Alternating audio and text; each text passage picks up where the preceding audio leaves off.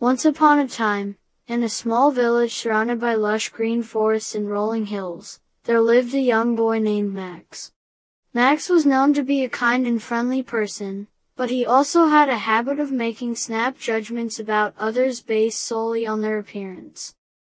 One day, while exploring the forest near his village, Max stumbled upon a clearing where he saw an old man with a long white beard and twinkling eyes speaking. The old man was dressed in ragged clothes and carried a worn satchel over his shoulder. Max immediately assumed that the old man was poor and wouldn't have much to offer.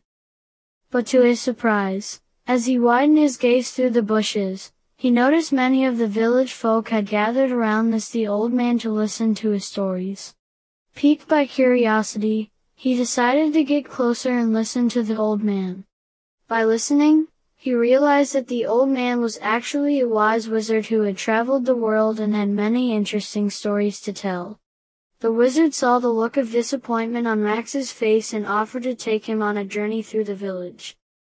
Max agreed and soon found himself embarking on an amazing adventure, where he met people from all walks of life and discovered their unique talents and abilities. He met the village baker, who always wore flower-covered clothes and had a warm smile, and learned that she made the most delicious cakes in the village. He also met a poor farmer who was known to have a green thumb and grew the most delicious vegetables.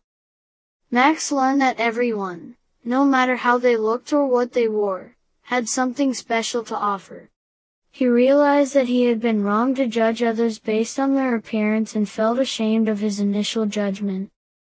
As the journey came to an end and Max returned home, he realized that the world was full of surprises and that there was much to be learned from everyone, no matter how they appeared. He promised himself to keep an open mind and never judge others again.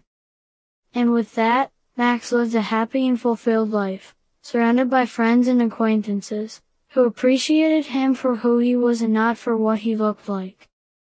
And so the story ends, but its message lingers on, reminding us all to look beyond appearances and embrace the unique qualities that make us who we are.